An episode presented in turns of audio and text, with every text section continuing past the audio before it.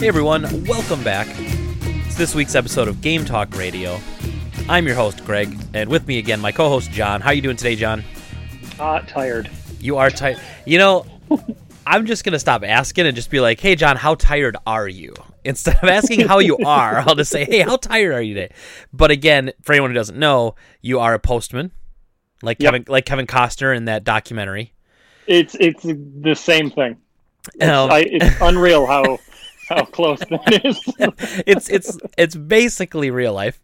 Uh, and and today was 91 degrees, and you're out hoofing out there. So obviously, ho- Yeah. hopefully, you're taking care of yourself, staying hydrated, and everything. So well, and right now there's uh there's two carriers in my office that are out uh with COVID, oh no, and then a third one is quarantined just in case. And so we're everybody's working extra hours. So like on Monday, I went in for 8 a.m. and I punched out at 8:30 p.m. Uh, and uh, there was actually a girl that quit. Like she came back at eight that night and quit. oh no, So oh it's, no. it's been rough. But my paycheck is going to be awesome. So Exactly.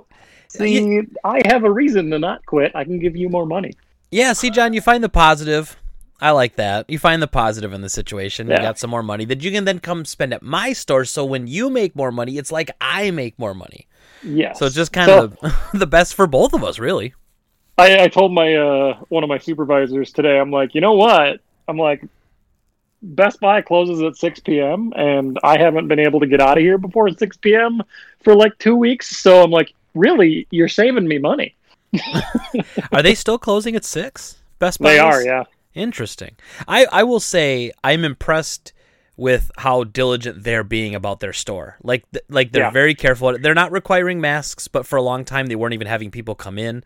Like when Last of Us came out, they just had like a table off to the side you walked over to. So The the one thing I think is funny is like, so when you walk into the Best Buy in Green Bay, uh, the first thing they do is they have the door like open about two feet, where one person can walk through the door at a time. right, And so the first thing they do is they give you this spiel of like, hey, we're doing social distancing and like you can wear a mask or we're encouraging masks, blah blah blah. If you need help, see the guy at the the security desk. And I know the spiel because I've been in there a couple times since they've been open. And so like the guy I the last time I was in, I was like, I know I know everything you're gonna say, so you're good. And then he's like, All right, come on in. And then he just steps like a foot to the side of the the doors that are very very not open and i'm like you know you standing there is kind of defeating the purpose of social distancing he's like he's like yeah yeah. well, and there's only so much you can do too. I mean, you know, we're trying to social distance, but we've got our counter. We have the shields up, you know, like the spit shields or whatever. But yeah yeah, yeah, yeah. I, it's I think they're called i think they're called karen guards Mm. just in case they want to spit or cough on you So, John, that's that's an excellent segue into Greg's rant of the week, because, uh, you know, my mom's name is Karen. uh, oh god is, is she terrible she's not. She's amazing. Uh, have you been to a retail store with her lately I have. The only time she ever embarrassed me was when we bought a bunch of VHS tapes in the mm, early '90s. We bought a bunch of VHS Was- tapes from a discount bin. was one of them epic boobs One of them was H- The Howling Two, and one Okay. was and one was Toxic Avenger. oh so so uh in if you remember in the first toxic avenger there is a scene where a young lady is uh pleasuring herself in a sauna okay i well did not just take my remember word for it great great film right. great great epic film you need to watch it uh cl- it, it should be on turner classic movies any day now um so I remember my mother because all the movies were not rated. That was the big thing. They weren't rated R. They were literally like said not rated. So Okay. we, we bought them, and and Toxic Avenger sucks. Like the movie Troma, old Troma films are, are terrible, but it was funny. Uh, so after we watched that though, my mom like the next time this was at the old ShopKo in Stevens Point, which has now since I think been demolished or shut down. Wow, these all ShopKos are gone now. But uh, this like she went to the counter and just like told the lady at the counter, she's like, I just wanted to let you know that th- these movies are not rated and they're not really appropriate for kids. And so the lady at the counter, it was probably younger, you know, maybe 18, 20 year old woman at the counter was kind of like, oh, okay. And then my mom just goes, there was a woman masturbating in one of them. and so as, as as a kid, right, I'm sitting there just like, oh my god, mom, it's so embarrassing.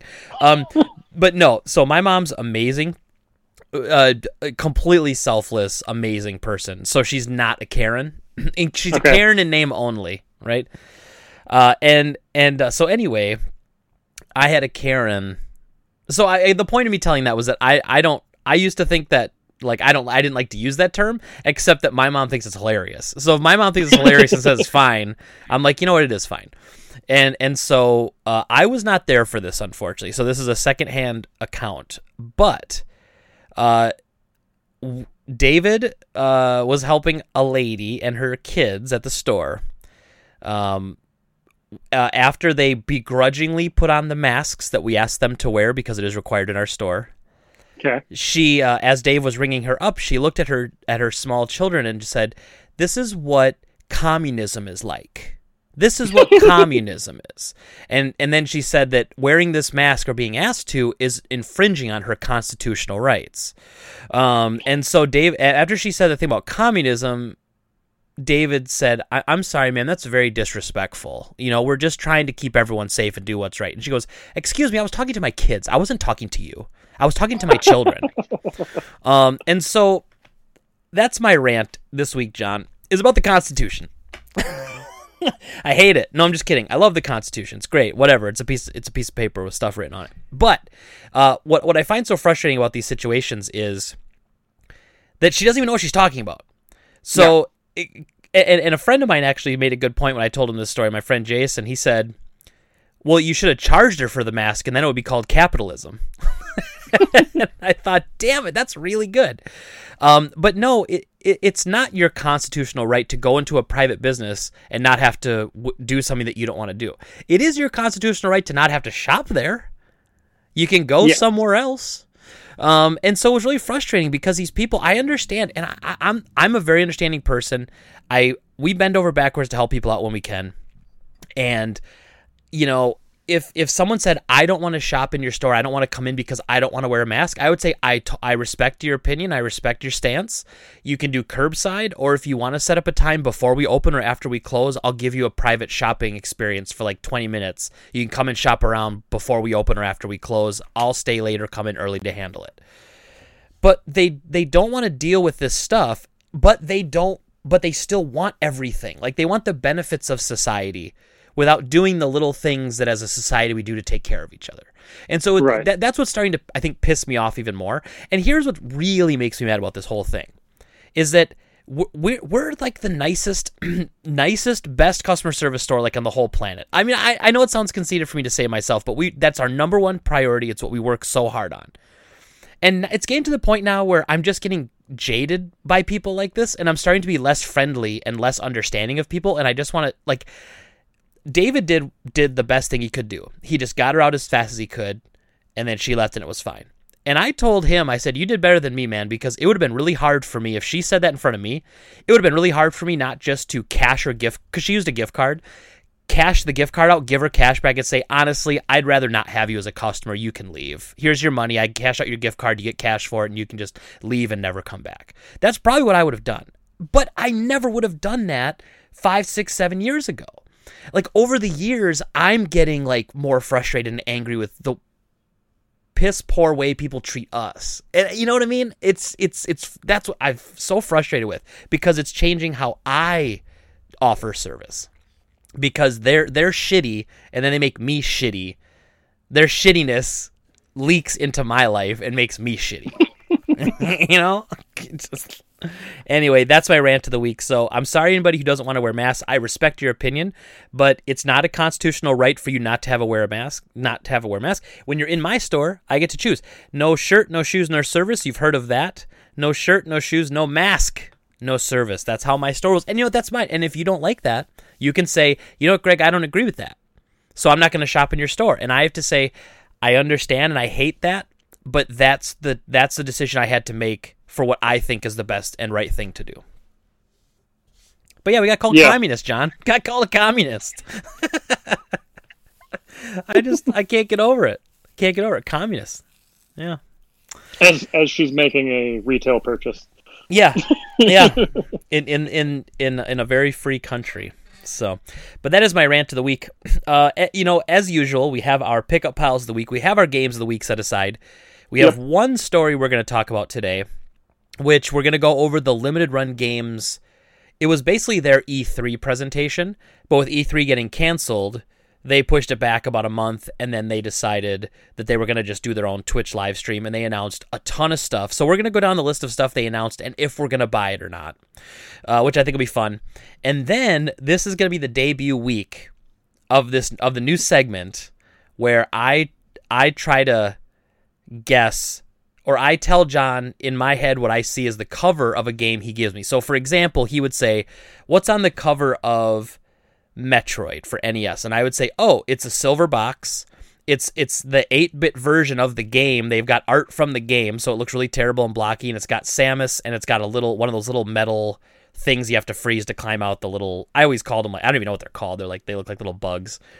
And I would explain what's on the cover and then John would be like, "Oh, yes, that's accurate," or "Oh, no, that's wrong," and then he'll tell me and he'll explain it to me and like show me what it is if I'm wrong, and he's gonna keep track, and we're just gonna have a running uh, total going. I think it's gonna be a lot of fun. Um, the reason we started doing this origin- originated on the Dropcast, and I love doing it. Jordan wants to do a whole video series of him just trying to stump me, which I think would be hilarious because Jordan doesn't know to go as deep as John's probably going to go. So John's going to be a, a, a, a, a greater challenger to me than Jordan would be.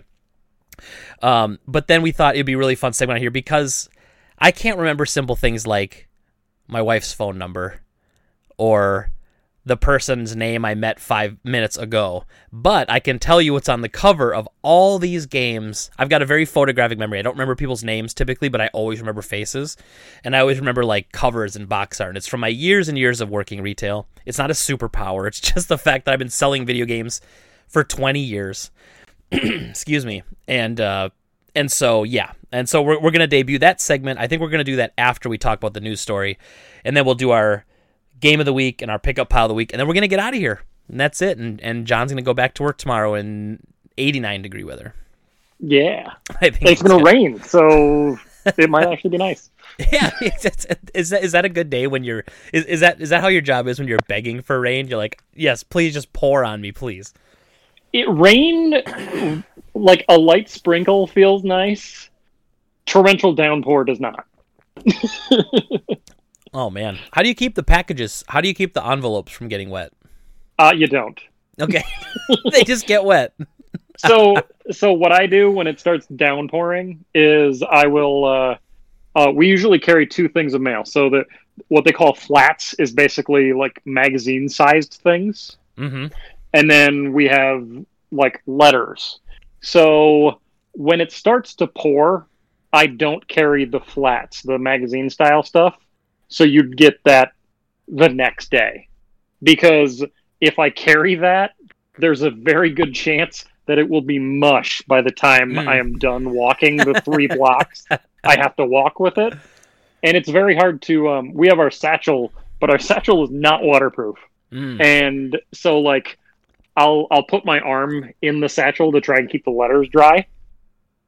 But uh, I can't do that with both letters and magazines. So so I'll do that and then like after I'm done, I'll then drive that that block and I'll drop off your packages. So, morbid curiosity. Uh, why don't you just drive to every house? Why? Why it would take a very long time. It would. Okay. It's faster to walk than it is to drive because most people don't have uh, most people's mailboxes are not on the road they're on, they're either on their house or somewhere in between Gotcha. and so the quickest the quickest route between a mail mailbox to mailbox is usually a straight line through the yard Oh, all right. Nice. Uh, also, I just I thought of this for some reason because as I was thinking about you walking that much, I know you listen to a lot of podcasts and like you listen to Yes. a lot of stuff. So then I was thinking to myself, oh, I wanted to tell you I finished the kind of funny Last of Us spoiler cast. oh Um, nice And so, uh, it was it was very long. Um, it was incredible. So thank you. Uh, that is definitely something I would have wanted to to to listen to. Like Okay. I, I I I'm not a fan of Greg Miller personally. I just it's I'm not going to get into it. I just not a fan.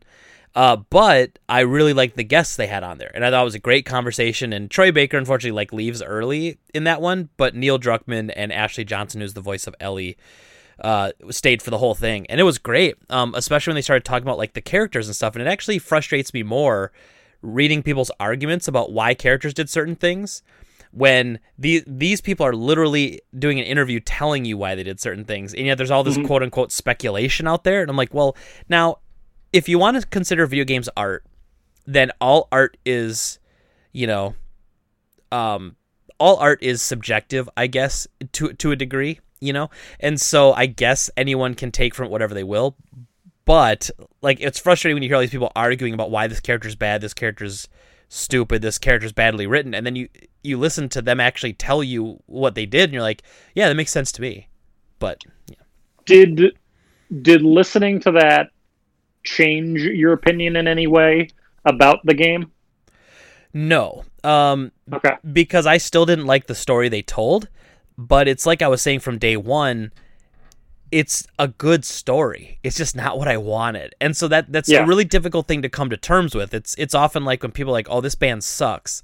Well, no, they don't suck. You just don't like them. They're really talented individuals. It's okay that you don't like them, but it's not either you like them or they suck. Like that's not the that's not like the scale we're on, you know. Um, so I still feel the same way I do about the game, but it was awesome. Um, I, I had I don't know if I mentioned this to you. I got a little frustrated. I was listening to um, Jim Sterling did a video, and I normally like the Jimquisition. I like Jim's stuff usually, um, but he was saying something about how like Troy Baker was being kind of a whiny baby on Twitter to Jason Schreier about this thing where he just said video games are too long, and basically Schreier was criticizing Last of Us Two, and I'm like, as as a creative, you want them to be emotionally invested to get higher quality performances.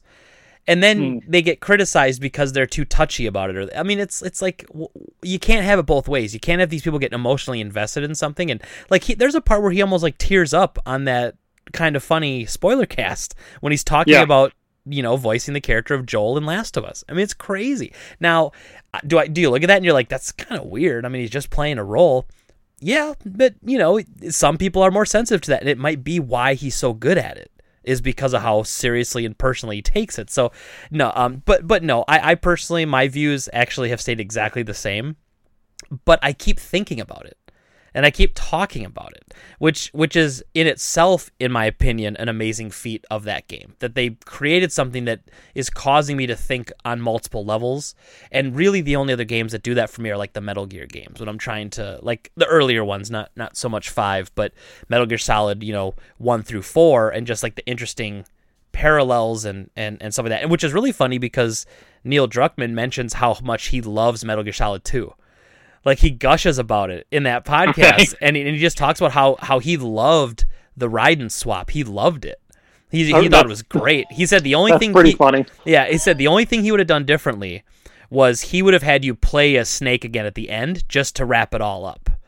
You know, Okay. that that's what he would have done differently as which is you know, not no spoilers here for Last of Us, but similar dynamic in Last of Us. So, like I guess in Last of Us 1 they do that where you play as Joel and then you do play as Ellie for a bit and then you go back to Joel. Like it is part of a of a cycle that that would make sense, but That part in Last of Us where Joel wakes up completely naked and has to run down that hallway holding his dick and do those somersaults was really out of place and it weird. yeah, it was definitely inspired by Metal Gear Solid 2. Yeah.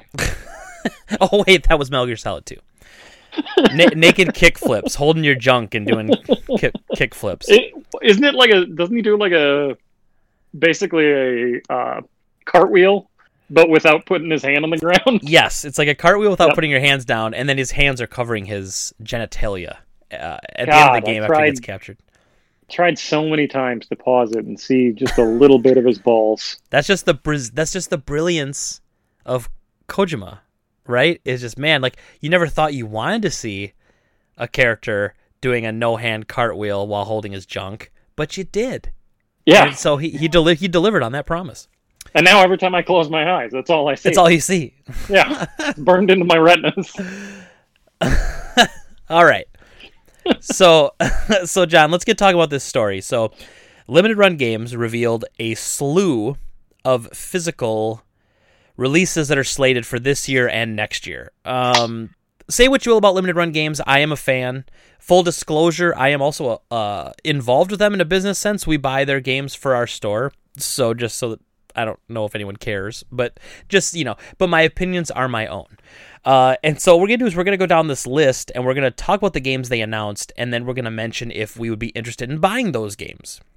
I, I'd like to say my opinions are for sale. If anybody wants Yeah. to buy my opinions. you, you and Jordan both. um, okay, so now this list on the blog put them in alphabetical order. So this is not the order they were revealed in. Um, I'm trying to think because what did they? They opened the show, I think, with the Shantae announcement. That was their like first one. Um, I I was delivering the mail during this, so I I, started listening to a little bit of it, and then I the the ones I mainly saw were like um, the Shantae announcement, and then I saw Grandia one and two. Um, But Mhm. other than that, most of this is going to be fresh to me, and the the sh- your screen share is just tiny, tiny little words, yeah. uh, so I can't read any of that. Well, you shouldn't have blown up your computer, and then you could have your own computer to look at stuff. um, so okay, so let's let's go through this. Um, so now, and there's something I'm a little confused on because I was actually listening to this while I was mowing the lawn today, so I didn't get to see certain things. I did have my phone in my hand sometimes to see some, but uh, Oh, one, yes, The one thing that I thought was annoying because I was also like I was busy and I wasn't able to look at it, but they they would like be like, all right, and then the next thing, and they wouldn't say what it was. right, yeah, they just had So some music like- playing. yep. Yeah, it's like, hey, why don't you why don't you use your words and tell us what's on the screen just in case we have to listen to it. Yeah, we should we should actually we should tweet that at at Josh Fairhurst and let him know. Yeah. Um, because I'm sure that they didn't think of that sort of thing. They probably thought everyone was watching, but a lot of people were probably listening in the background. So, um, but okay, so these are in alphabetical order, not in uh, announcement order during the show. I, I want to say it what ran for maybe about an hour, maybe if I had to guess. Um, so the first game, a boy and his blob. Now, Okay. from what I can understand, from what I can tell, I'm Uh, pretty sure it's a port of the Wii remake they made. Uh, uh, Okay. uh, quite a few years ago. Um, I believe which- you're right. which was like a reimagining of the NES game. Uh, Are these can you say which consoles they're on or does it not even say? sure? that was for PS4 with a date of September 2020. Okay. No Switch or It doesn't say Switch right now, so it just says PS4. Hmm. Which is funny because some of these are, are coming out on the Switch, and I know they're coming to PS4, but they probably just won't come till later. But okay. um, so a boy and his blob, I will buy that because I do like the original NES game, and I have the Wii game, even though the remake is kind of like weird looking. It and it's got, I don't know how to describe it. It just looks kind of funky, like hand drawn almost. Uh, Yeah. But yeah, but I'm I'm gonna get that one for sure. Man, Limited Run and Way Forward have quite the partnership because because that's another Way Forward game, and they're they're publishing like everything Way Forward touches. Yep, Way Forward Um, and Inti creates like they're just they're they're super tight, which which is great, which is great. Yeah, I'll probably buy that one as well, unless like nine games come out that day. Right. uh, next up, this was a big one for me: Bloodstained: Curse of the Moon two on Definitely Switch. getting that Yes, collectors. Switch and PS4. Now they didn't announce a collectors, I don't think, but obviously they're gonna do one. That's Yeah, there'll be one. I'll Um, probably get the PS4 collectors and Switch stand. Actually, I've been a lo- I've been buying a lot of their Switch games at Best Buy. Um, Sure. Just because I I I'll walk in and they'll be there, so I'll probably end up snagging that at Best Buy at some point for Switch. Nice. Um, and they don't give all their titles to Best Buy, and and I wonder because Best Buy's recently had a few of their games on sale, and I wonder if that's going to hurt Best Buy ordering from them in the future, because it doesn't seem like a lot of the ones are selling super well for Best Buy, but you know, hard to say. Um, next up was a game called Bug Fables: The Everlasting Sapling for Switch and PS4. Uh, I'm not interested No. in that. not getting that. Uh, Never heard of it.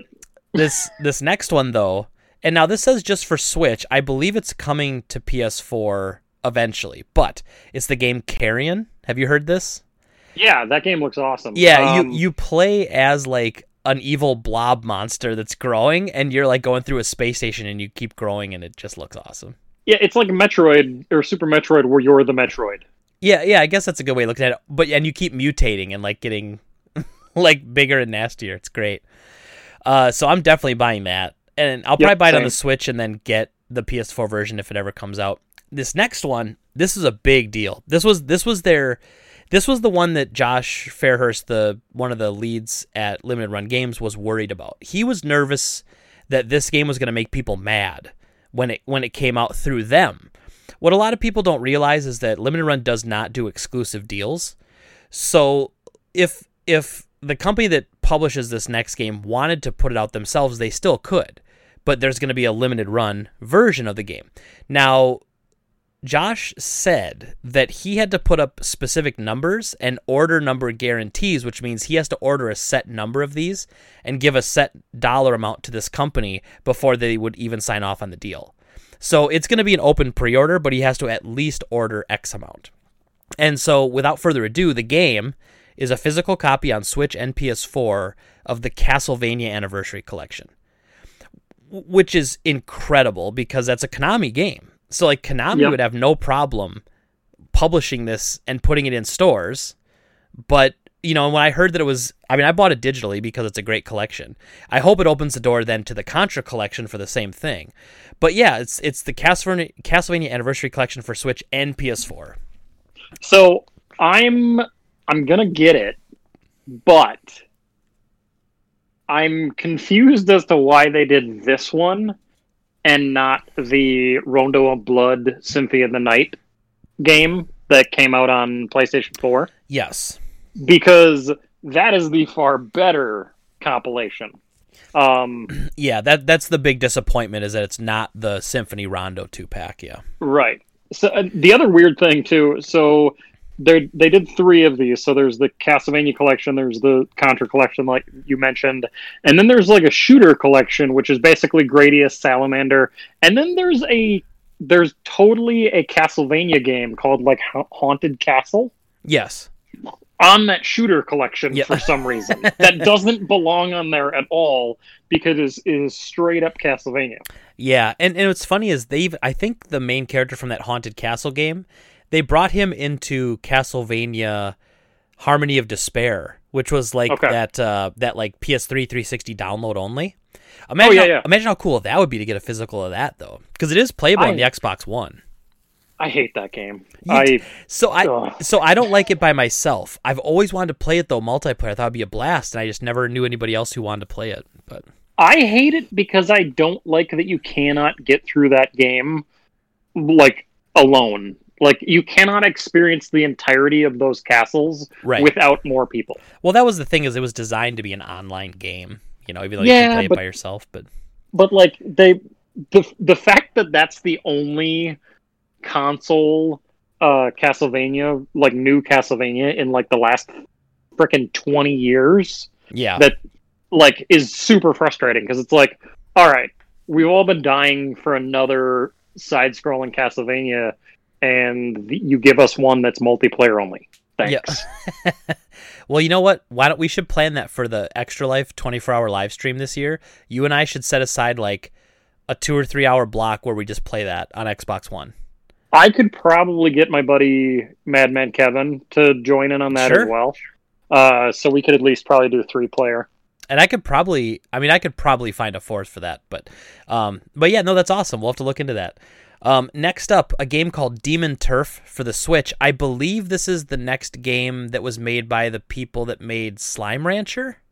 Is that this Okay. one? oh I I, I have no idea i've never heard of demon turf I'm pretty sure that was this one, or it's one of the other weird ones. It looks, in my opinion, terrible. And I hate to say that. I hate to say it. it looks terrible. Uh, I will not be buying it. uh, i'll have to look more into it but i probably won't as well Uh, next up for the PS4 was Garou: Mark of the Wolves. So this Nope. is a this is a port of the uh, Dreamcast game. I think it was. I'm trying to think. Of, I'm sure it was on other platforms as well. It came digitally to PS4. They're doing a physical. Um, I'm torn. I do like Fatal Fury. I like um, you know King of Fighters. I do like those games. Mark of the Wolves is one of the better ones, but uh I I mean I'll probably buy it and then never touch it if that makes I- sense. I have this already on PlayStation or on uh, on Dreamcast, and I played it on Dreamcast back in the day, but it's not something that I would I would bust out. Yeah. Um, next up, Grandia HD Collection for the Yes. Switch. Absolutely yes. This is awesome because I've been holding off on buying this digital because I kept thinking to myself, it's got to come physical, man. Come on. And I was even looking into getting in like, you know, an, the Asian region version or something. And then boom, here we go. Limited Run's going to have Grandia HD. It's uh, Grandia 1 and 2. Grandia 1 was on the Saturn in Japan and the PlayStation in the US. And Grandia 2 was on the Dreamcast and then ported to PS2. Uh, both great RPGs. Like Grandia 2 is one of the only great Dreamcast RPGs out there. Yeah, Um, I, I just played the hell out of that and really enjoyed it on Dreamcast. Did uh well you said you said one of the only good Dreamcast RPGs, Skies of Arcadia, Yeah, Skies of uh, Phantasy Arcadia. Star Online. There's some good they had some good RPGs. So I Um, yeah, uh, Phantasy Star Online. I guess yeah, I'd have to say I'd have to give you that one, even though it, it doesn't ever cross my mind as like a traditional Japanese RPG. But I would say Elemental Gimmick Gear, Skies of Arcadia, and Grandia Two are like the only ones that stick out. I mean, you've got Evolution and Evolution Two, but they're like very, in my opinion, very watered down. And Yeah. then I think there's one like Time Stalkers, that vampire one, that was also not very good. Yeah, But- that wasn't. But you're right. Like there are other ones, but in, in a very thin, very thin RPG uh, area, it was one of the. It was a standout for sure, and, it, and it's a game that holds up. And the PS2 port wasn't that great, so the Dreamcast version was kind of definitive until then. Did Um, did the Grandia HD collection come out on PS4? No, not even digitally. Okay, so it is just Switch right now. Huh. Yeah, very That would be one I would prefer to have on PS4. yes. Um, because I'm like, I'm driven by trophies and achievements and stuff a lot of times, Mhm. and so that that definitely influences whether I'm going to buy something on whatever console. And so, if I had the choice between PS4 and Switch, I would get that on PS4. Nice. I agree with that. Um, next up, we had uh, it's that indie game. They already did a PS4 physical, but it's called Gris or Grease, Gris, Yeah. Gris, Grease. This The Switch version. this is just a re-release, and because they are um, special reserve games already did a release of Grease. correct. and this is just a second release. Uh, when you buy their first editions of the games, they generally put it in an awesome box. They give you some bonus crap for free. Um, I just I haven't kept on their up on their stuff, but Grease is definitely one I want. I wish I would have got the PS4 version. Yeah, I have the PS4 one, but I don't think I got the. Yeah, yeah, I want to play that. I, I I need to, and apparently it's a really short experience, but very good. Jordan loves the game, Yeah. and I want to definitely check it out. Um, next up, this is actually a game I finished, uh, digitally, but Katana Zero for the Switch. Okay. Uh, it's a really fun game. It's similar to like a Hotline Miami, where you have these levels where you have to kind of go through, or like that game called Deadbolt, where it's like uh, you have Okay. like these floors and it's a side scroller, but you like you die in one hit and they die in one hit, so you have to almost it's like a puzzle game to figure out how to kill all the enemies before you get killed. Um, but really, Uh, really trippy, great soundtrack. It's got like this like '80s but futuristic cyberpunk vibe, and then you're like a samurai. It's it's very cool. Worth it though. Yeah, yeah, I'm gonna buy that for sure. Okay, I'll probably pick that up as well. Side side question: Have you played Messenger yet? I have, yes. Holy shit, that game is good. That was great. Um, Oh yeah, I real treat.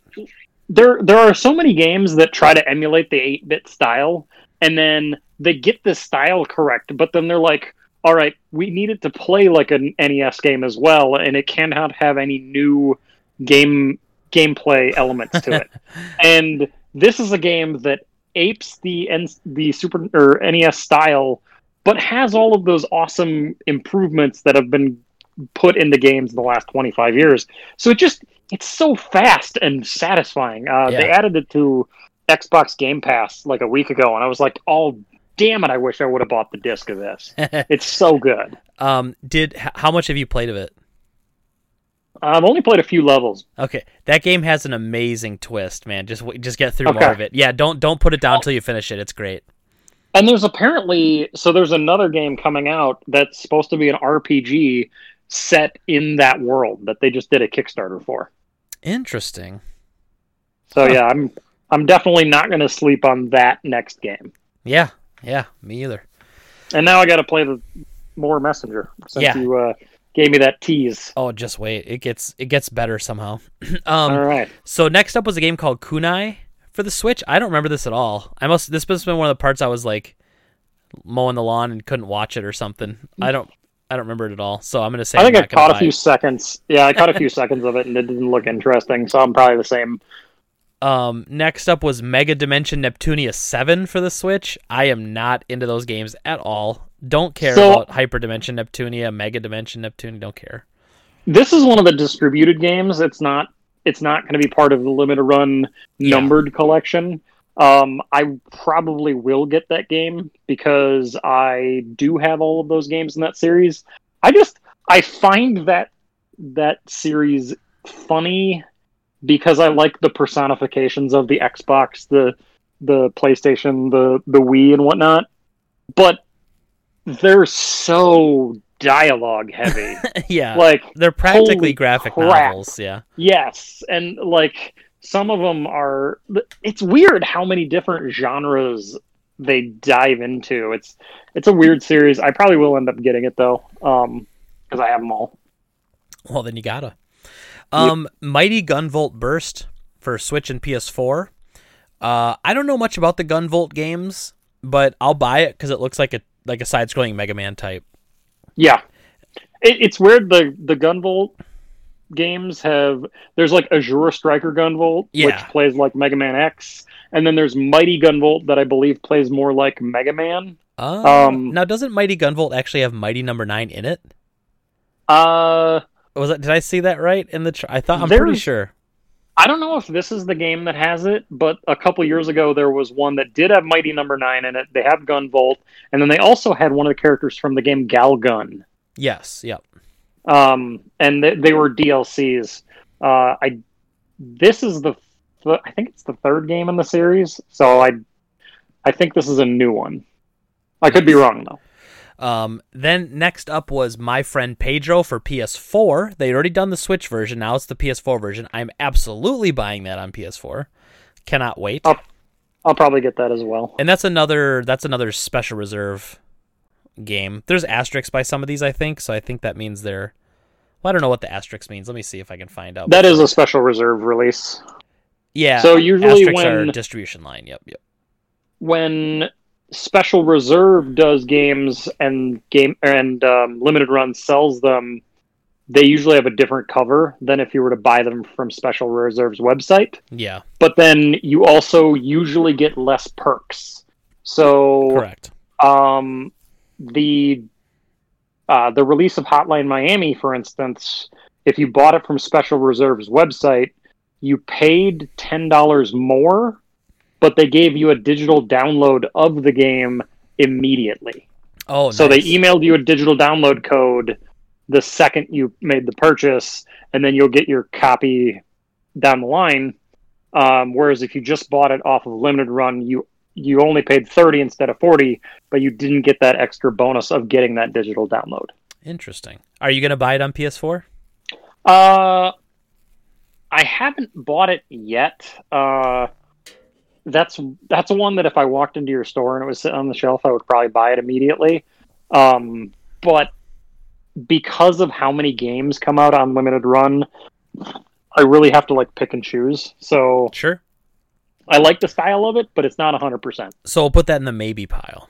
Yeah, Next up, uh, Observer for the Switch. Now, I they already did the PS4 version of this. Um, I'm not gonna buy the Switch version, but I have the PS4 version and I played it on PC and I absolutely loved it. I thought it was great. is that the one with Rutger Hauer? Yes, and Hauer? it- yeah, and it's awesome. Like it's a first person, like Blade Runner cyberpunk uh, horror game. It's really cool. It's really really cool. Yeah, like one of the things you have to do to solve this this this mystery you're on is you have to dive into like you have to jack into the minds of like these psychopaths, and Okay. so they have like these weird like horror segments, but you know it's it's not like fantasy based. It's just like you're in their mind. It's really really cool stuff. Interesting. Um, and then uh, they announced for the Vita their physical copy of Papers, Please. Uh, I assume you're gonna buy that because it's on the Vita. Uh, if if it doesn't sell out in three seconds, uh, If only you knew somebody who could order stuff from limited run games. true. Yes, Um, but order me a copy of that. but yes, I plan on getting myself a copy of that as well. So That's supposed to be their very last Vita release. that's that's limited runs last Vita release. Yes. Nice. Um, next up was Pixel Junk Eden 2 for the Switch. Uh, I like the Pixel Junk games, but I wouldn't. I don't know about Eden. I don't think I've ever played that one. I played like um, Pixel Junk Monsters and Pixel Junk Okay. Shooter on the PS. Well, those are on PS3 and PS4. Um, so I don't think I'm gonna buy this. Don't know much about it though. Yeah, I'm, I have not gotten into the Pixel Junk games, so I'm probably going to pass on it. Pixel Junk Monsters is cool. It's a it's a tower defense, and then Pixel Junk Shooter is almost like a twin stick shooter, but you actually go through levels and it's co op and stuff. It's pretty fun. Um, next up was Return of the Obra Dinn. It's a game for Yes. Switch and PS4. Uh, I am also a big yes on this. The art style alone makes me want to play it, and I've heard nothing but amazing things about the game. And I already have it on PC. I just haven't sat down to play it, and I think I will if I play it on console. I'll just sit down on the couch and Jenny and I will play it together. Yeah, I'm I'm definitely getting the PS4 version of this game. Uh, then they had kind of a, an interesting announcement where they really had literally nothing to show about it. All they did was mention it, but a game called River City Girls Zero. So they are doing another River City Girls game, uh, and they just said that's all we have right now. We have nothing to show. we have no date, no console. We have no idea, and I'm gonna buy Uh, it. I I will pick it up as well. Based on the title, I'm willing to bet that it's probably going to be graphically similar to the NES uh, uh, River City Ransom games. Oh, that'd be awesome! I didn't even think of that, man. That'd be great. Yeah, because the the the River City Girls is like a Super Nintendo esque take on that, and obviously the uh, they just released all of those games for download on PS4, Xbox One, and Switch for the the classic titles. I know. Where's my physical of that? Uh didn't they make one? They did one. Uh, I can get an Asian region one that's in, got Okay. English, but I, I've I- been, I've been holding off on buying it because I feel like it was gonna come out here, um, and I just haven't been pulling the trigger on it. But I guess we'll have to see. Yeah, they they put up the PlayStation uh, bundle of those for like twenty bucks last week. It was on sale. Oh, damn! And, uh, about that. that's disappointing for me because the I want it on Xbox because that is just an achievement bonanza. Oh yeah, yeah. It's like it's like twelve or fifteen games and they all have a thousand achievement points, but they're all like five bucks a piece. So like if you could get all twelve or how many of them there are for twenty bucks, I would pull the trigger on immediately. Yeah. But for some reason they didn't offer that bundle on the Xbox. Haha. um. So next up was Samurai Jack Battle Through Time for Switch and PS4. Uh, I never was a Samurai Jack fan. I'm not saying it sucks or anything. I just don't know anything about it. Never Who's wa- making that game? Do we know? I have no idea, but it didn't look particularly very good, in my opinion. Okay. but whatever. Um, now this is where it gets a little weird. So they announced two Shantae games, the Switch version of Risky's Revenge, which I'm not a Shantae guy, so I'm not going to buy it. But more interesting, Shantae, the original Shantae, which was a Game Boy Color game, they're bringing that to the Switch, and also they're reprinting Game Boy Color cartridges of the game, officially licensed. So it's similar to what they did with the N64 games when they did Shadows of the Empire and uh, like they did the Game Boy Star Wars games and stuff like that. So kind of weird. Um, and we're going to talk a little bit more about that later because I want to ask, I want to pose the, the ethical question to you on that one. Um, this one I don't even have to ask you. I know you're buying it, but Space Channel 5 VR, kind of yeah, funky I'll be buying that. kind of funky news flash is the name of the game. John will be buying that. I will not. I've never been a Space Channel fan. Um, You know, I'm not a Space Channel 5 fan because I personally don't like I never was able to understand the rhythm to the Dreamcast games like to get through them like how like you're supposed to like press the button after they say chew and it's like what I I just couldn't get it but I I'm willing to buy pretty much anything Sega um, and I'm I'm also wondering how it's going to play in in VR. So I'm definitely willing to to pick that one up. nice. Uh, next up was Star Wars Episode One Racers. So this is a port of the original N64 game coming to Switch, PC, and PS4. Uh, I actually already ordered a PS4 copy of this because it actually comes out in two days. It's it's Okay. gonna be available on Friday, and uh, I already ordered my copy of that. so Okay. I do I- I do like that game enough to, to own it. I'm not a big Episode One Racer fan. Um, I don't know why they wouldn't have done the Dreamcast. The Dreamcast one's way game? better. They did do the Yeah. second one for PS4, which is the was the PS2 one, Racer Revenge. Yeah. But um, yeah. Uh, next up, Super Meat Boy Forever. So I have a copy of Super Meat Boy already physical. I, I got it. Um, it was European release, but obviously Forever has extra content added to it. Or Forever is a whole new game, I For, think. yeah, Forever's Yeah, a different game, and I believe it's an infinite runner, like or on auto runner, I believe. Oh, okay. Well, I don't know anything about that, I guess. But yeah, I'll buy that. And then they said that they are going to release the original Super Meat Boy as well around that same time. They just wanted to release them kind of close to each other. Okay, I find it very weird. So I bought Super Meat Boy on Nintendo Switch like eight months ago. So like I don't know, and and they never put it up on Limited Run's website. Hmm. Um, they they released it straight to Best Buy, like last year almost, Yeah, that's weird. and it's very bizarre. Do you have a copy of that for for Switch? I don't have in my collection, but I do have one at the store, yeah. Okay. Um, so next up was a game called The Friends of Ringo Ishikawa. Now, this actually is a game I did a I did a first 30 video on this on the PC version like 2 years ago. Okay. Uh, Really? it, it's super fun. Uh, I like it a lot. It's kind of a beat 'em up, but it's got this really cool like their. I'm trying to think how to describe it. I mean, I only played like the first 30 minutes because that was my shtick back then. Um, but it was like you were like these high schoolers, and you know you're kind of going through and you're walking like home from school one day, and then you you know you, like you get into a fight, and it's like it's almost more storytelling than it is fighting. It's hard to describe, but when you are fighting, it's similar to like a River City Ransom or a, a Double Dragon beat 'em up like that. So I'm I now. caught That said, the Switch version, I, I'm hoping it comes to PS4 as well. but I caught a few seconds of that, and it looked like when I saw it, it looked to me like a River City Ransom game visually. Yeah, I, very much inspired by yeah. Um, I probably won't pick that up. Well, it only says Switch, which really bums me out because it's also a distribution title, which means maybe they're not bringing it to PS4, or if they have, maybe they're not doing a physical. I don't know, but. Um, now the next one, this is great because a lot of people have been asking for this game because it's a really good game based off a really terrible movie. The Mummy Demastered is Oh, coming nice. out to Switch and PS4. Uh, that's actually July 31st. That's the end of the month.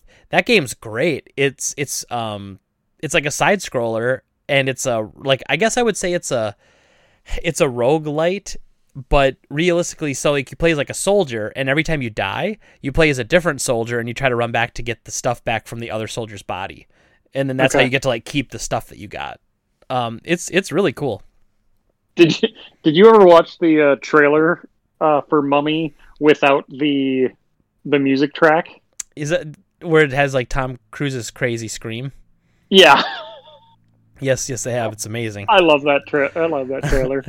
Uh, Um, next up, they had the Secret of Monkey Island 30th Anniversary Anthology for PC. So it's supposed to be like every Secret of Monkey Island game for PC in a big box. nope. I, I'm torn. I, I do collect some PC games. I like Secret of Monkey Island, but yeah, I'm not feeling that one. yeah, I don't collect PC, so Um, not not new reprint PC anyway. Um, then they they talked about that game To the Moon. That's coming to the Switch physical. I'm I'm gonna pick that up actually. I've always wanted to play it. I've had it on my PC for years, and uh, never played it. I believe it's like an RPG. I I wonder if I'm getting this confused. I want to look this up real quick. Um, I think I caught part of this the video for this, and it was like two 16-bit looking kids sitting next to each other holding hands. Yes. Um, let's see here. Uh, the plot. Sigmund Corp uses a technology that can create artificial memories. They offer this as a wish fulfillment service to people on their deathbeds. Since these hmm. artificial memories conflict with the patient's real memories, the procedure is only legal to do on people without much time left to live. And then it's basically you're I think you're playing through like the final memories or the final like whatever of someone who's on their deathbed basically. Um, All right, you've sold this to me. yeah, and it came out. It came out in 2011 on PC. Like it's been out Wow. forever. Uh, and I've had it in my Steam library forever. Um, and then now they finally brought it to Switch, but only to Switch. So hopefully it comes to PS4 also, but I, there might be waiting to see how well it sells on the Switch. Um, but pounding through, so the next one, Towerfall Ascension, is coming to the Switch. Uh, I do like Towerfall, but not enough to buy it again on the Switch. I love that game, and my God, does that game need online multiplayer? Mm-hmm. Like it. Also, whoever made the the trophies for PlayStation is out of their damn mind. uh, because there's like a there's a trophy for like ten thousand kills, and it's a game you can only play uh, couch co-op. Yeah. So, like, yeah, if I was fifteen, I might be able to get Yeah, that. but you hook up, I'm hook- an adult. but if you hook up four controllers and you're the only one playing, you get all the kills over and over again, dude. Yeah, not to that crap. Yeah, that sounds terrible. Um, Yeah. So, so next up was Trover Saves the Universe for the Switch. Now, correct Hmm. me if I'm wrong, but wasn't that a PS4 VR only game, or was Uh, it just it's on- VR enhanced? It's VR on PlayStation, but you can play it without VR. You can play it. Um, okay, okay. And then uh, that game's out on all consoles now: Xbox, PlayStation, and Switch. Um, I I picked up the PS4 VR version, and I have played it, and it's fun. Um, and then I downloaded it on Xbox. Nice. Uh, so yeah, so it's finally coming to physical on the Switch. Um, I I won't buy it. If I'm gonna buy it, I'd buy it on PS4. Um, the next game, Where the Water Tastes Like Wine, for the Switch. Uh, no, I'm good. I, I believe Brooke Shields is in this game. Uh, it just it sounds like a lovely romantic movie from 1994. Yeah, I feel like uh like the cover's got Fabio on it and he he's on like a cliff with a lighthouse maybe in the background. It's like the books my mommy used to read. Um If, so if it had a Harlequin romance novel cover, like if it's straight up just like like oily bare chested man on a horse, like holding like a bucks a busty lady, like Yeah, that you're would in. that would move that into be like, all right, yep, I gotta own that just so that way I can have that on. um next up was another kind of weird one. It was also by the creators of Shantae. It was just called Extreme Sports. Uh, and so they're bringing that to the Switch and also to Game Boy Color. So they're doing another Game Boy reproduction for Extreme Sports. And then finally, um, Ys Origin for the Switch. And that's not a distribution title. Uh, I already have the PS4 version, and it's okay. Same. It's it's I, I it's not as good as the other games because it plays differently. Um, so I'm not typically a fan. So that that's a pretty good list, though. I have to say, like for an announcement for them, this had some bangers in there. I mean, like Yeah. to- top of my head, I mean the Castlevania announcement, Bloodstained Curse of the Moon two. I mean, it was kind of obvious that they were going to probably do Bloodstained, but still glad, still awesome to see it. Um, there's easily probably ten games I think I'm buying out of here.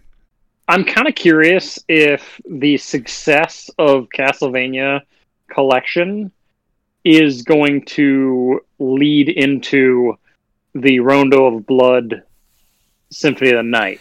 Well, and it, it gets to what I was saying right before we announced that one too, though, was that Konami made them guarantee a certain number of sales. So Yeah. they had to fork over a bunch of money to Konami just to get the rights and to secure everything. So if they sell more than they said was the minimum, they're fine. Now, is something like that ever going to sit? Probably not. And I would assume that something called Castlevania, you would think it'd be easy to get Best Buy to buy a couple thousand copies, and maybe Right. they already had those conversations with them. But that that's that's an interesting one. And since it's on both Switch and PS4, that might help them too. I don't know how the deal specifically laid out if they just had to sell a total quantity of say twenty thousand units or something like that. But in any case, I'm curious- that's that's that's big money. You know, that's a big purchase. I'm curious if their deal with Best Buy is exclusive to Best Buy or if they could sell some stuff to like GameStop just to hit that quantity total. So what I've gathered is that Best Buy is the only company that's offered to make the deal with them. Hmm. Like as a distributor, Best Buy is the only company because they don't they don't go through like a distribution chain. Like they don't sell to like the big companies that buy direct from Sony and then like like distributors that would feed small game stores like me. They uh they Best Buy is the only company they've got an actual deal with. In- interesting about that, uh, a lot of people don't know how the partnership works. It's kind of it's kind of weird because so say limited run sells a game for 30 bucks. When I when I buy it from them to resell in my store, I literally have to pay 30 bucks for it. We're we're allowed to mark it up 5 to 10 dollars to sell it, but that's it. So we don't get a discount off the MSRP. We pay MSRP and we're allowed to mark it up 5 to 10. Now, it's not a great deal. Uh, and I've mentioned this to my contact person there a few times like it's it's a rough deal. However, Best Buy gets a discount. Best Buy gets the $30 game for about $23. Oh, okay. The nice thing about limited run though is what they what they do is that if it's a title that Best Buy is going to buy a bunch of, they give us the same price they give Best Buy. So Oh, then, nice. on, so on those titles, they'll give me, they'll sell them to me for twenty three, which is nice. Um, because then they don't, they don't kind of treat us like we're lesser than Best Buy, even though Best Buy is clearly buying a lot more copies than we are. Uh, so it's nice, but it is kind of a weird relationship because it's, I, I I mean, you might buy a game and then if it sucks, nobody wants to buy it from you, and you if you, you can't mark it down, or you'll take an instant loss. There's like no, there's no wiggle room basically. So. The the weird thing about that Best Buy deal too is they're starting to get some of their distribution titles as well. Because the um, I believe that Gunvolt, their the latest Azure Striker game, also got a Best Buy release, You know, and that was a distribution title. what's interesting about that too is sometimes the distribution titles they don't let us order. They'll say like, "Oh, because of this deal we have with them, we can't sell it direct to you guys. We can only sell it through the site, so you have to go to the site and buy it if you want to buy it." That's happened a few times over the year. I know it's so weird, dude. It, it's it just seems like they're overcomplicating the whole situation. Oh, actually, that reminds me, I got to log on and I buy Senran Kagura Reflections. yeah, don't forget to that. So, John, uh, though, like I wanted to talk about, what I wanted to pose the question to you, though, is is is a bit of an ethical one, right? We we had mentioned this slightly as we started to talk about the uh, the reprint cartridges. So, Limited Run did this with the N64 games a while back, and the I should say with the Star Wars games for N64, Game Boy, NES. Yep. They're now doing it with I don't know what's Shantae up to five or six hundred dollars now. Uh, six hundred dollars loose. Yeah, okay. So so basically they're taking a really rare game like that and they're reprinting it.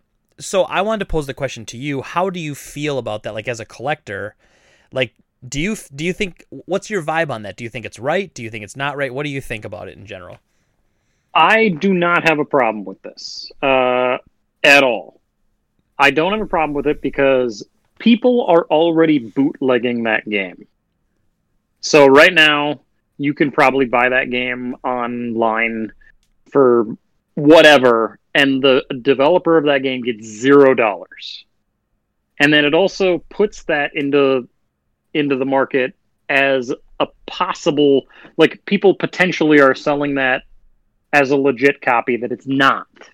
Correct. So and like I see I see listings all the time on Amazon for like, hey, you can buy Pokemon Heart Gold, Soul Silver, and and Diamond for like thirty bucks.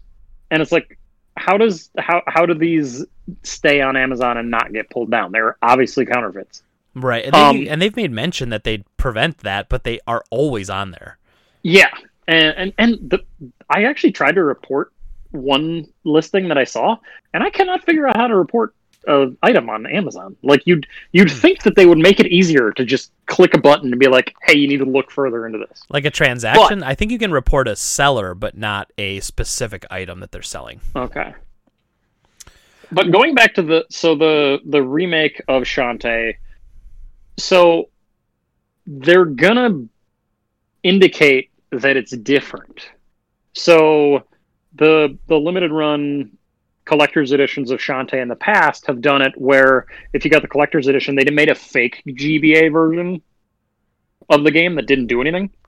And they gave it a box, and the box had the um, the spine of Game Boy Color games was like holographic, and it said Game Boy Color on the side. Yeah. The limited run version emulates that very closely, but it says limited run on the side. So if you own a sealed copy of the original Shantae and you own a copy of the limited run re-release of Shantae, it's going to be very, very, very easy to differentiate between the two. And I think the cartridge is probably going to be the same. I think that they're they're probably going to make it clear with the little bubble on the top as well, but it's probably going to be a different color, or it might Right. say limited run on the top of it instead of saying Game Boy Color. So I don't have a problem with it because WayForward is going to get some bucks. They're the original creators of the game. They deserve it.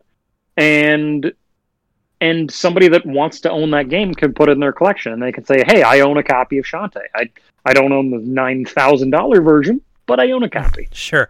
Well, and I know a lot of collectors right off the bat will say something like, well, they, they're worried that it's going to kill the value of the original. I don't think that's something you have to worry about. It might No. even push the value higher because once people play this, they might say, oh, I need a copy of the original. And you might even see that game go higher just because of this. It's possible.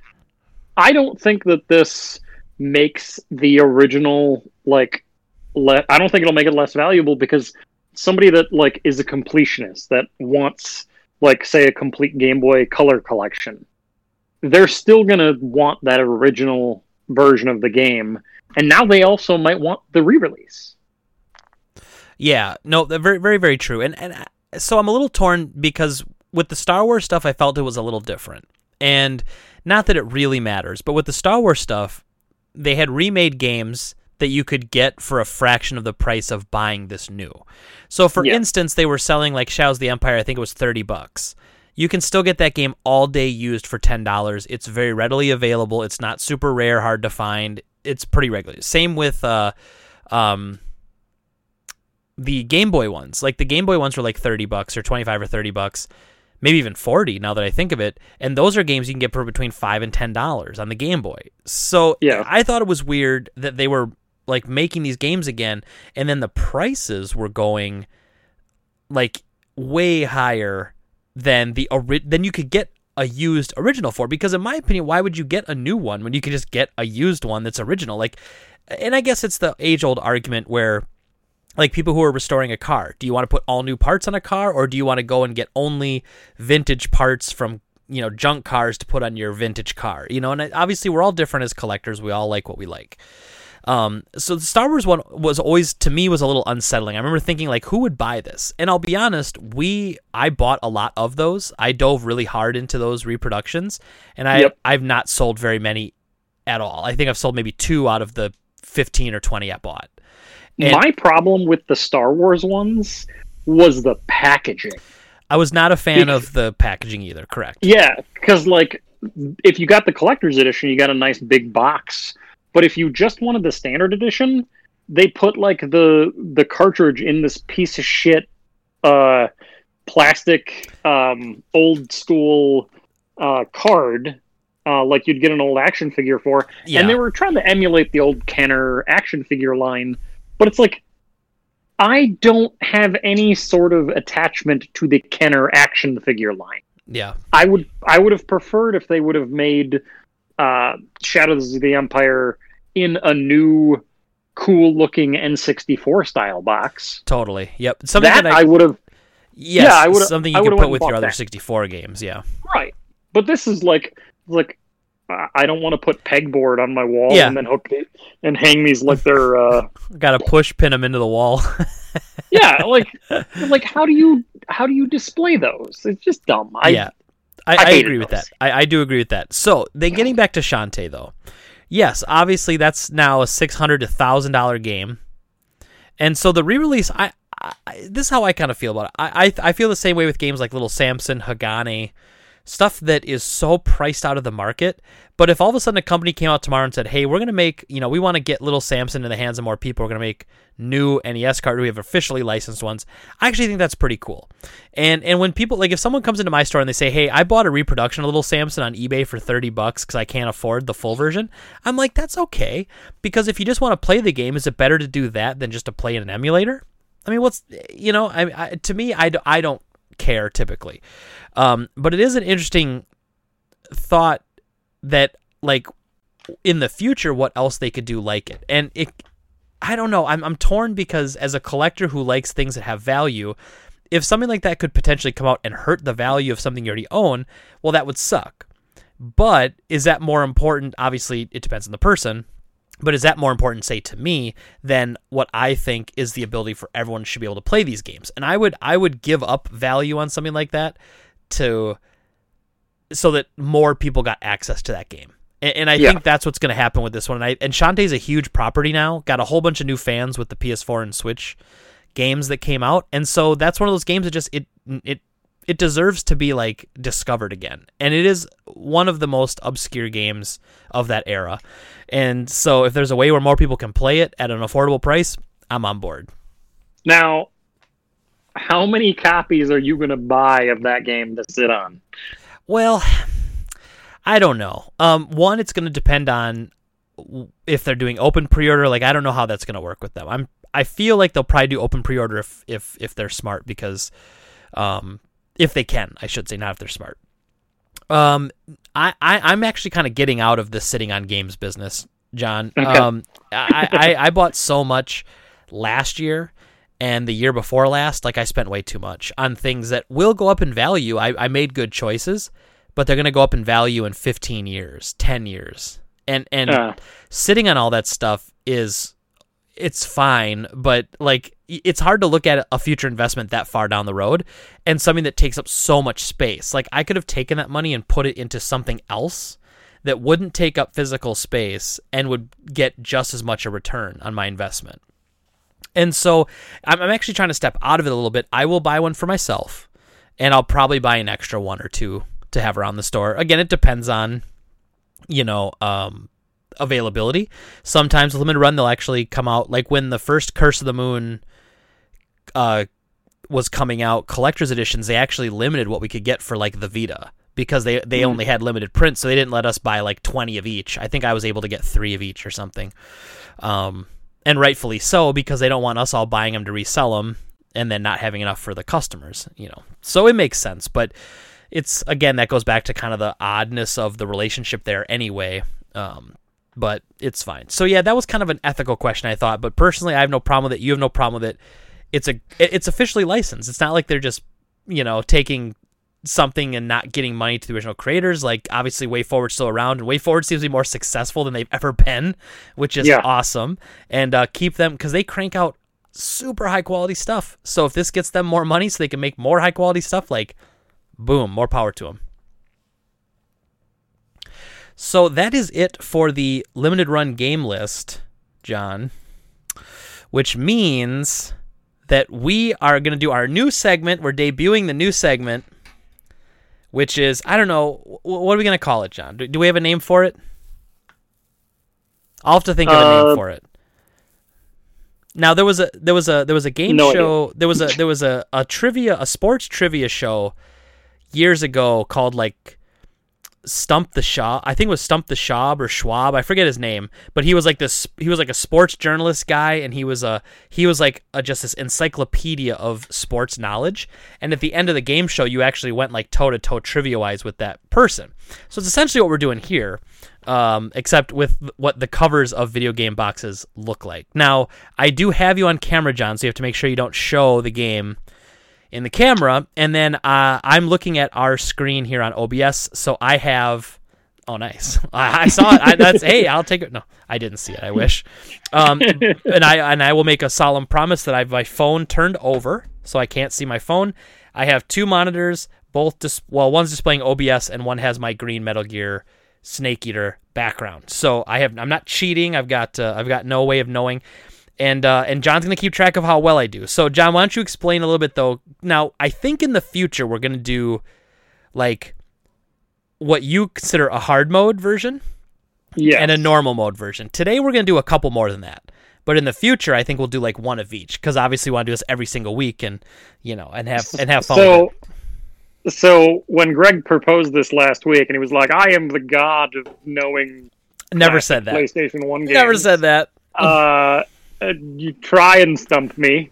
Uh, That's I grabbed a pile of uh, of super obscure weird crap, and then and then this uh, this afternoon, Greg's like, "Wait, wait, wait!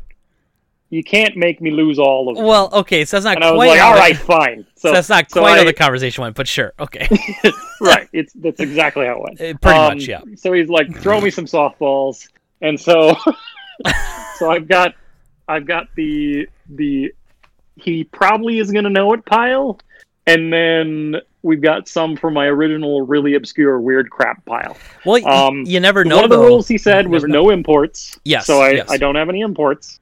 Um, and I'm gonna. uh, some of them I might I might ask you questions about just to see if you uh, if you know what what the game is related to as well. Okay. Um, well, I'm excited to see, and and we'll see. And who knows if I don't get any of them right ever, we'll just stop doing the segment because there's no point if if I'm too stupid to get them. So, uh, and if I do really poorly, John, I'm just gonna cut out of the podcast, and no one's gonna know anyway. Yeah, Uh, he's gonna kidding. take your toys and go home. That's right. I'll just I'll just pout and go home and be salty about it, and then I'll boot you off the podcast, and that's it. And then we're not friends anymore. You see this how this how it all goes. Um, but all right, so let's start. I mean, I might as well start with the easies. You know, I, I mean, I would Okay. start. I would start a game on normal mode before going into hard mode. So So, Darkstalkers three.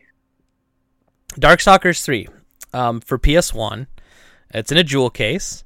It's got uh, it's kind of so I try to describe like a color I see when I see it, right?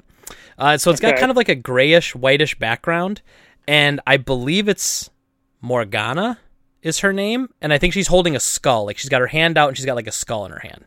Uh, you are pretty damn close. Okay. I would. You got it. Okay. Um, she's she's not. She she's got her hand on a skeleton. Oh, so okay. like her hand is touching a skull, um, but it's like a full skeleton. So like she she broke into like a science class in a middle school and like decided to like molest. oh sure. the- flip it to the, the camera. Let me let me take a look. Oh yeah, that's the one. Okay, so she. Oh, so she's like like the skeleton's like putting the moves on her. yeah, yeah. He's like trying to rest his chin on her boobs. Nice. Well, hey, I got the first one right now. Now the uh, the nerves are off. Like I'm, I'm shaking off the nerves. I feel good. Okay. Um, we're gonna do one hard mode, and then we'll go back to an easy mode one. Okay. Okay. Uh, Juggernaut by Jaleco for PlayStation One. So unfortunately for you, John, I bought this game for my collection a few months ago. Okay. So uh, Juggernaut, uh, it's a double wide jewel case. It's a fat boy.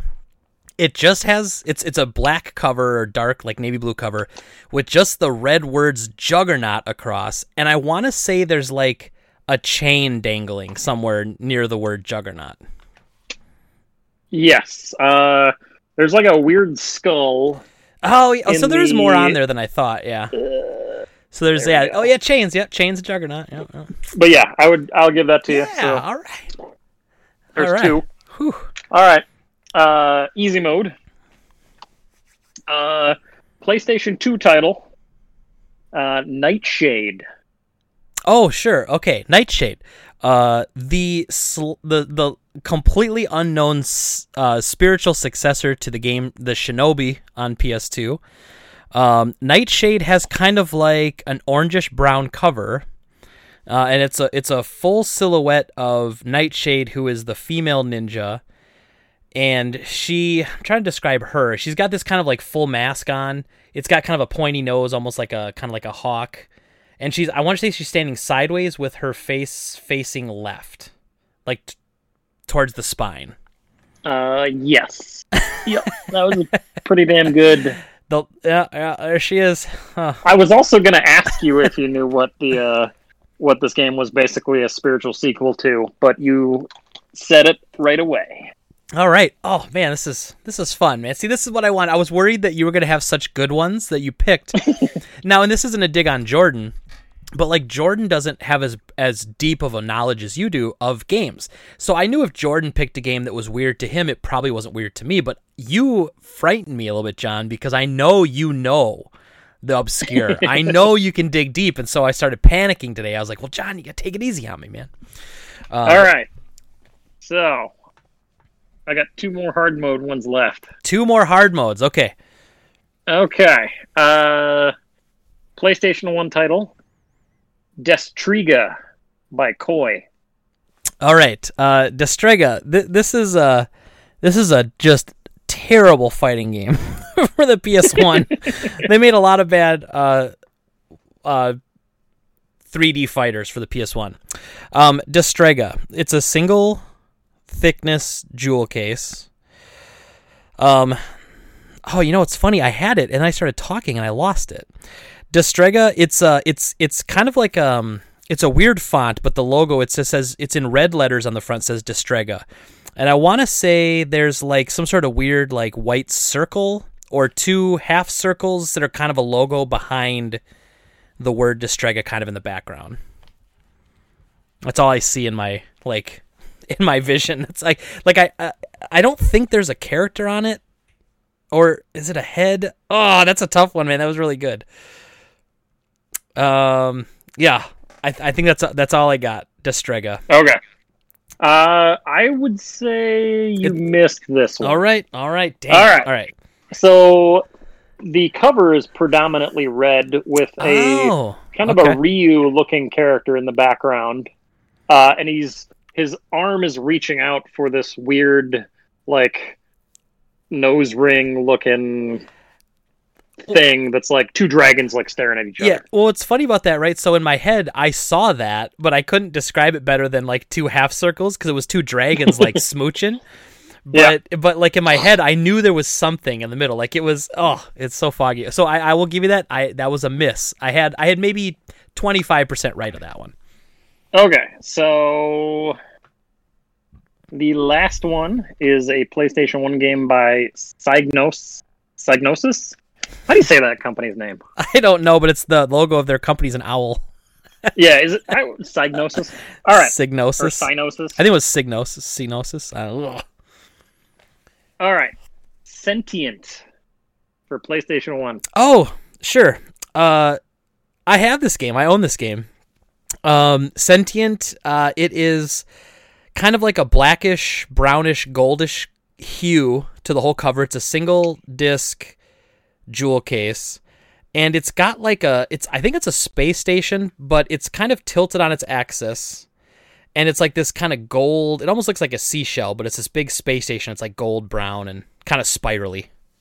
Okay, I'm gonna give that to you. Yes. Uh, it is a space station looking like it's gonna impact the sun, oh yeah. and then there's like a there's like a weird Morpheus looking dude in the background, but but I would say the space station that's enough It- for you to get that point. So you got four points Oh out of man, five. that's awesome. That was really that's really fun. I won't lie, like that's really fun for me. Um, I don't know why, but like that's super fun. And I like I said, I can't remember my wife's friend's name after she introduces me to them after five minutes. I can't remember my wife's phone number. Can't remember a lot of things, but I can remember these stupid covers from all these years ago, and I don't know why that sticks, but it sticks, and it's like a visual thing. Like I actually close my eyes when you're telling me the title of the game, and like I start flipping through, like almost like I'm flipping through a stack of games, and when I get there alphabetically, like I pop it. It's so it's hard to describe, but Now I don't have it next to me, but this is one that I thought about grabbing.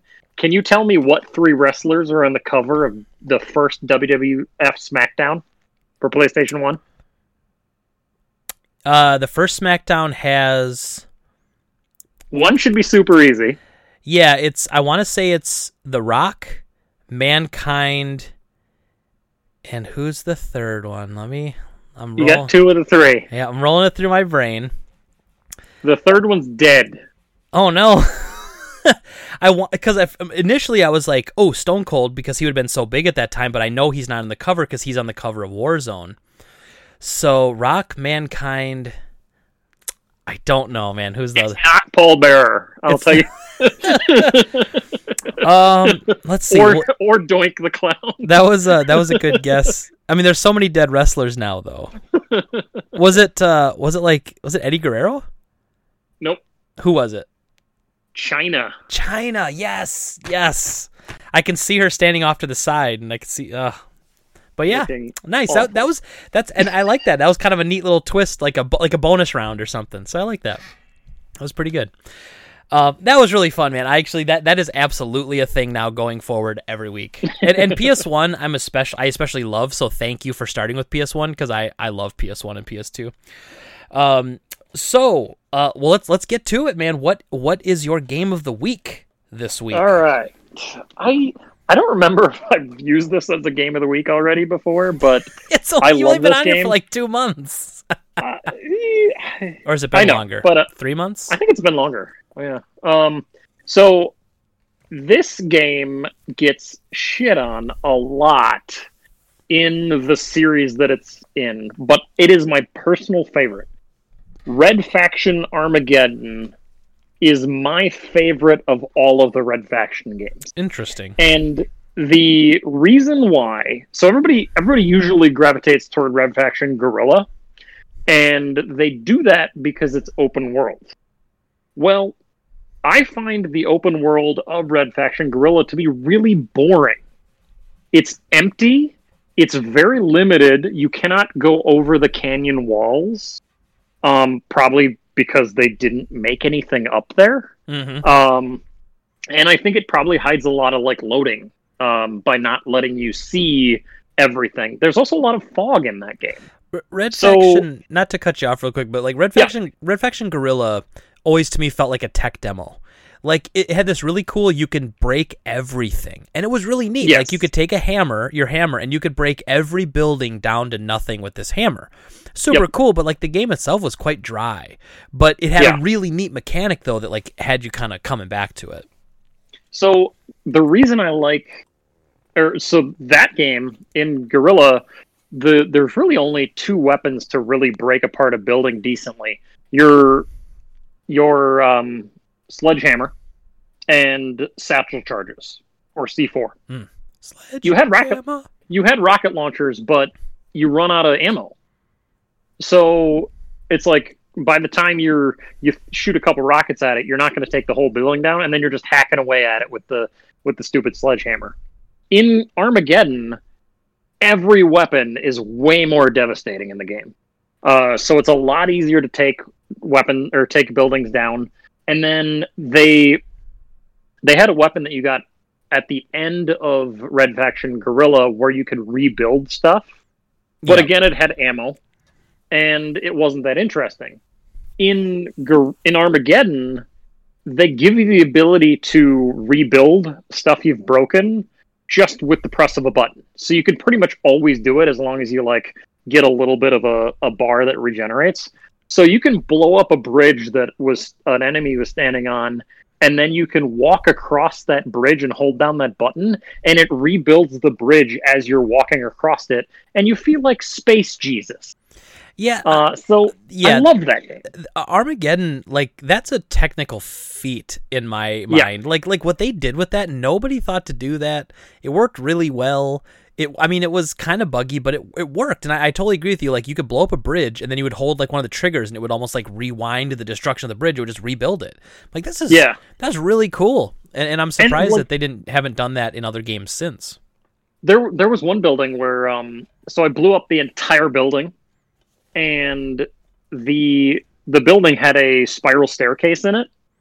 And so when you're holding down that rebuild button and you're walking up that spiral staircase, it only rebuilds that staircase. It only Oh. rebuilds what you're directly around. And so it's just really cool watching the game rebuild in that way. And then the thing that sold me on this game immediately was they they showed this off uh, before the game came out to be like, hey, uh, pre-order now and you can you can get this, or the, we'll put this in the game. But um, there's a weapon in the game after you beat it that is a baby unicorn that shoots a rainbow out of its ass that melts the environment. and as you're as you're you hold the the unicorn and it like nuzzles your shoulder and your head and then you like yank on its leg and it screams Mm. and it fires this this ray out of its ass So and anyone, it's so funny so anyone that's been listening to this podcast now for with John for a few weeks, you you know what kind of gets John's engine going. And so Yes. when you were like, I wonder why he likes this game. Okay, cool. There was building, yeah, and then you could rebuild and you could destroy. Yes. Ah. Uh, a unicorn gun that shits out acid and destroys stuff. It's like, now we got, now we Yeah. get it. well the the other really neat thing about this game is that it has new game plus and the new game plus lets it uh, you earn money throughout the game and you can buy cheats and one of the things you can do in the game is you have this force blast where you throw your arm out like you're darth vader and it blows a hole in the wall and it it uses a, a re re-energizing bar or whatever you want to call it um, one of the cheats you can buy is you can buy infinite force blast.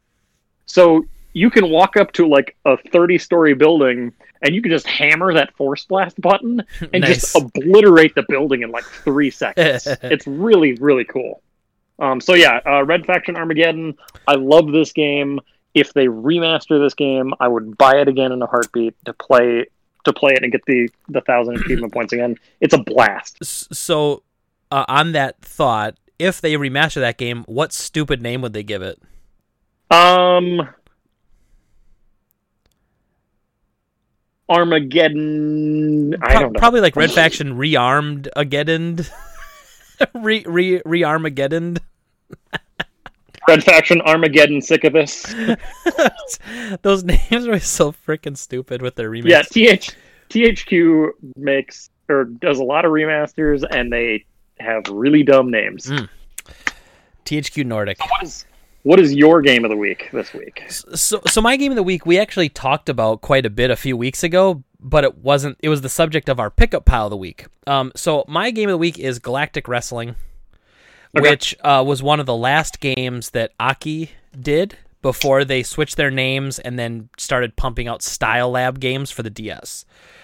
so it uh, on the GameCube, there's a game called Ultimate Muscle and it plays kind of like an Aki wrestling game. It's got light grapple, strong grapple. It's really fun, except that like when you do your finishing move, you win the match. Like there's no pinning Okay. mechanics, so like it's not as in depth. It's a, it's a really basic level wrestling fighter. Uh, Galactic Wrestling is only on the PS2, and this is like the direct sequel to Ultimate Muscle, which was only on the GameCube. So it's kind of annoying. you have to get a GameCube on this. Um, and then it was based off of the. They did an Ultimate Muscle cartoon, which originally there was a long time ago. There were there was a game called Muscle, which was you know M.U.S.C.L.E Muscle, and then they did like cartoons. And in Japan, it was Kinnikuman, and he was really popular. And then when they brought it over here, they brought it out as Ultimate Muscle. Um, and it was actually it- it's a pretty funny cartoon. It's it's okay, but the games are great. And my favorite is that there's a quote on the back here, John, that's from GameSpy.com. Faster than Def Jam Vendetta, which which was another game that they made. So I don't I don't I don't know like what they're trying to say. You know? Take that other game we made. Yeah, we're going to shit on that game you made to tell you how good your new game is. Um, I, I mean, think they're, we've they're not sworn wrong. more in this episode than we have in all of the other ones combined. By the way, Yeah. it's all that commie all that commie talk got me riled up Yep. in the beginning. Um so that's my game of the week. John, what is in your pickup pile of the week? all right. So, uh, I picked up Iron Man VR. Excellent. Have not played it yet, but I've heard great things. I, I it's one of the few things that makes me wish I still had my PS4 VR set. You know, and and you were so hard up for cash that you needed to get rid of that. Well, I bought a superior device and thought I'll never need this inferior device, and then they released that and they released Gungrave VR, and I'm like, you sons of bitches! Well, Gungrave VR is a steamy pile of garbage, so It you're you're not missing out on it. Oh, it truly is. Oh, don't worry, John, I still bought it. Yeah, I'm sure you did. I I have an import of that that somebody traded into GameStop, and uh, when when I go into GameStop now, they look at me as like the guy that can get rid of their mistakes Mm. because they're not supposed to buy import games. and so, like, they'll be like, "John, do, do you want this?" I'm like, "Yeah." Well, I don't, and I don't look at you as the guy to buy my mistakes, but I do look at you as the guy like, I just bought this weird ass thing that's gonna sit here for years. You know what? I'm gonna text a picture to John. Hey, does he want a Frogger dance mat for PS2? Yes, he does. So, um, so Best Buy started getting. So not only do they carry the limited run game, but Best Buy started carrying the iam8bit releases. Um, and so I got Sayonara Wild Hearts, uh, which is a they they describe it as a pop album video game, uh, and it's a really kind of cool, unique visual I- style. I am 8-bit did that one. That's so weird. I didn't. I don't remember hearing about that. And then I don't know how to pronounce this game. Uh, but uh, again, this is a Best Buy uh, am 8 bit release. It is Gorogoa. Um, it's a very unique puzzle game that really doesn't give you any indication on what you're supposed to do. Um, but you're you're basically you have a, a painting and there's pieces of the painting that you can like highlight and then move Okay. in order to pull things out of the background. So like there might be a a, a roof with uh, a a stairwell, and you can click on the stairwell and go into that room. Um, and then you might need to pull an item out of that room. So it's it's it's very very very artistic and Okay. interesting. Um, so yeah, this this was also available at Best Buy. And then I got Fade to Silence. That looks cool. Um, uh, Astroneer. hmm Uh, Moving Out, which is hilarious. Hmm. Uh, this is basically uh, overcooked, but instead you're moving people's furniture out of their house. Oh, goodness. Um, and you can like you can like throw their like TV through their front window, and like they they give you uh they have like bonus objectives for like packing things that that are just randomly around. Um, the last Xbox game I got is pretty great. It's got one of the worst photoshops on the cover of it, Is it got like, like, a, ever. is In it- football 2019. it's like it, it, it's like they went on to like Fiverr and they asked somebody to Photoshop Doug Flutie and they just did a really bad job of it. oh no. They're like, all right, we got we need to get this to the to the printer in like the next 35 minutes. Uh, can you do something real quick? Here's five bucks. Like we, we we got no time. We got to ship these games. And then uh, last, I got uh, Digimon Cyber Sleuth uh, complete, uh, which on the Switch, which is both of the really good Digimon games available on one cartridge. Uh, and there's also a third Digimon game that's on PlayStation that sucks. Mm. Physical or digital only? Um, it's physical. Hmm. Uh, it, it was weird. So the first Digimon Cyber Sleuth came out, and then they released a second Digimon game. And because Cyber Sleuth was so good, everybody's like, "Oh, cool, the next one." And it's not a sequel to Cyber Sleuth. It's it's a very, very, very difficult remake of the very first Digimon, where when your Digimon dies in battle, it devolves all the way back down, and it's very difficult to level them back up. Like the original So- one for PS1, like Digimon World? Yeah, Oh, okay. um, and so, so like it's it was a very very big switch. That was one of those games. Um, I'm sure you've had this experience at GameStop, but uh, we had somebody buy that second Digimon game the day it came out, and he literally came back like two hours later and traded it in. I was Oh, like, "This no. game sucks." Oh no. I was really nice when I worked at GameStop, and that happened because if you bought a game and traded it in within like the day after it came out, I would just tell you if you take store credit, I will let you get the full trade in value or I, I would like say say it sold pre owned for fifty five bucks. I would just return it as a pre owned game hmm and let them pick something else out. I, I wouldn't let them take cash, but I'd be like, you can get something else, but if I tell you it sucks, like you can't do it again. Right. Like if, if somebody's like, oh, I hated this game, and then I, and then their next game there was also a piece of shit, I'd be like, mm, Be pick like, something yeah, else. I- I'm not backing you up on this one, dude. yeah, we're not we're not doing this twice. so what is in your pickup pile of the week? Not a lot, not a lot this week. Um, but this one came. I kind of forgot I ordered it, but it, it came. I got Overblood two for the PS1, so it's uh, it's a PAL. This is the PAL version. Um, it it came out. The first one came out in the U.S. I thought the game was neat. We never got the second one. It came out in Japan and Europe. Um, but I think this one's from like Spain, so I don't even know if it's in English. I guess I don't really care. I'm not gonna play it, so it's fine. Um, you suckered me into it. I spent the twenty two dollars for my Neverwinter Nights for PS4. Okay. Uh, I was waiting for twenty bucks, and Amazon had it for twenty two. I did get the um the Amazon loose disc special. Oh, nice. Everything you get from Amazon comes PS4 cases are all loose discs. That's, that's because the Ugh. the postal service throws things like fifty feet.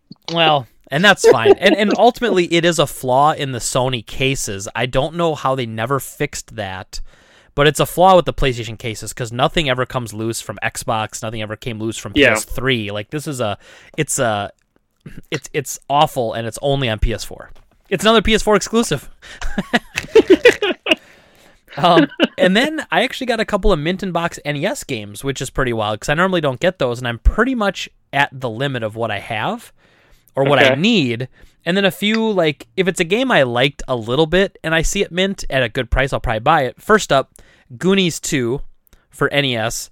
So Another Konami special. yeah, yeah, and and it's a it's it's a shitter. You know, I'm not gonna lie, this game's not great, but I remember playing it. It was a lot of fun. Um, back in the day, I remember it being fun, and it's a sequel to the movie, I guess. Um, but yeah, so I got that, and then this one actually, I'm very excited about, even though it cost me a pretty penny. I got my mint in box copy of Popeye for NES. Okay. Um, this this was actually my first game I ever got for the ColecoVision. And so while I never owned it on NES, the NES version's much better and closer to the arcade original than the Coleco version was. So and it's one of the original black box like uh, arcade series, arcade classic series where they you know, they call them the black box. And this is one of the rarest black box games there is, not in the sense that it's super expensive, just rare in the sense that you just don't ever see it and let alone see it in good shape. Um, I ended up paying like 200 bucks for it and I I didn't I didn't want to but you just never see him in good shape and so like i knew i just had to go get it and so you know i i'm trying not to buy stuff like this right now because i know all the prices are inflated but when i see a mint in box popeye pop up i'm buying it because i haven't seen one in six months that popped up in the condition i would buy it so Yeah. You know what's weird? Uh, so I follow, and I'm sure you do too, uh, Limited Run Doug and Limited Run Josh on Twitter. And those guys are huge, huge, huge collectors. And it's weird to see those guys buy some classic games in the condition that I see them buy them in. Like, I'm surprised that they're that. not pickier.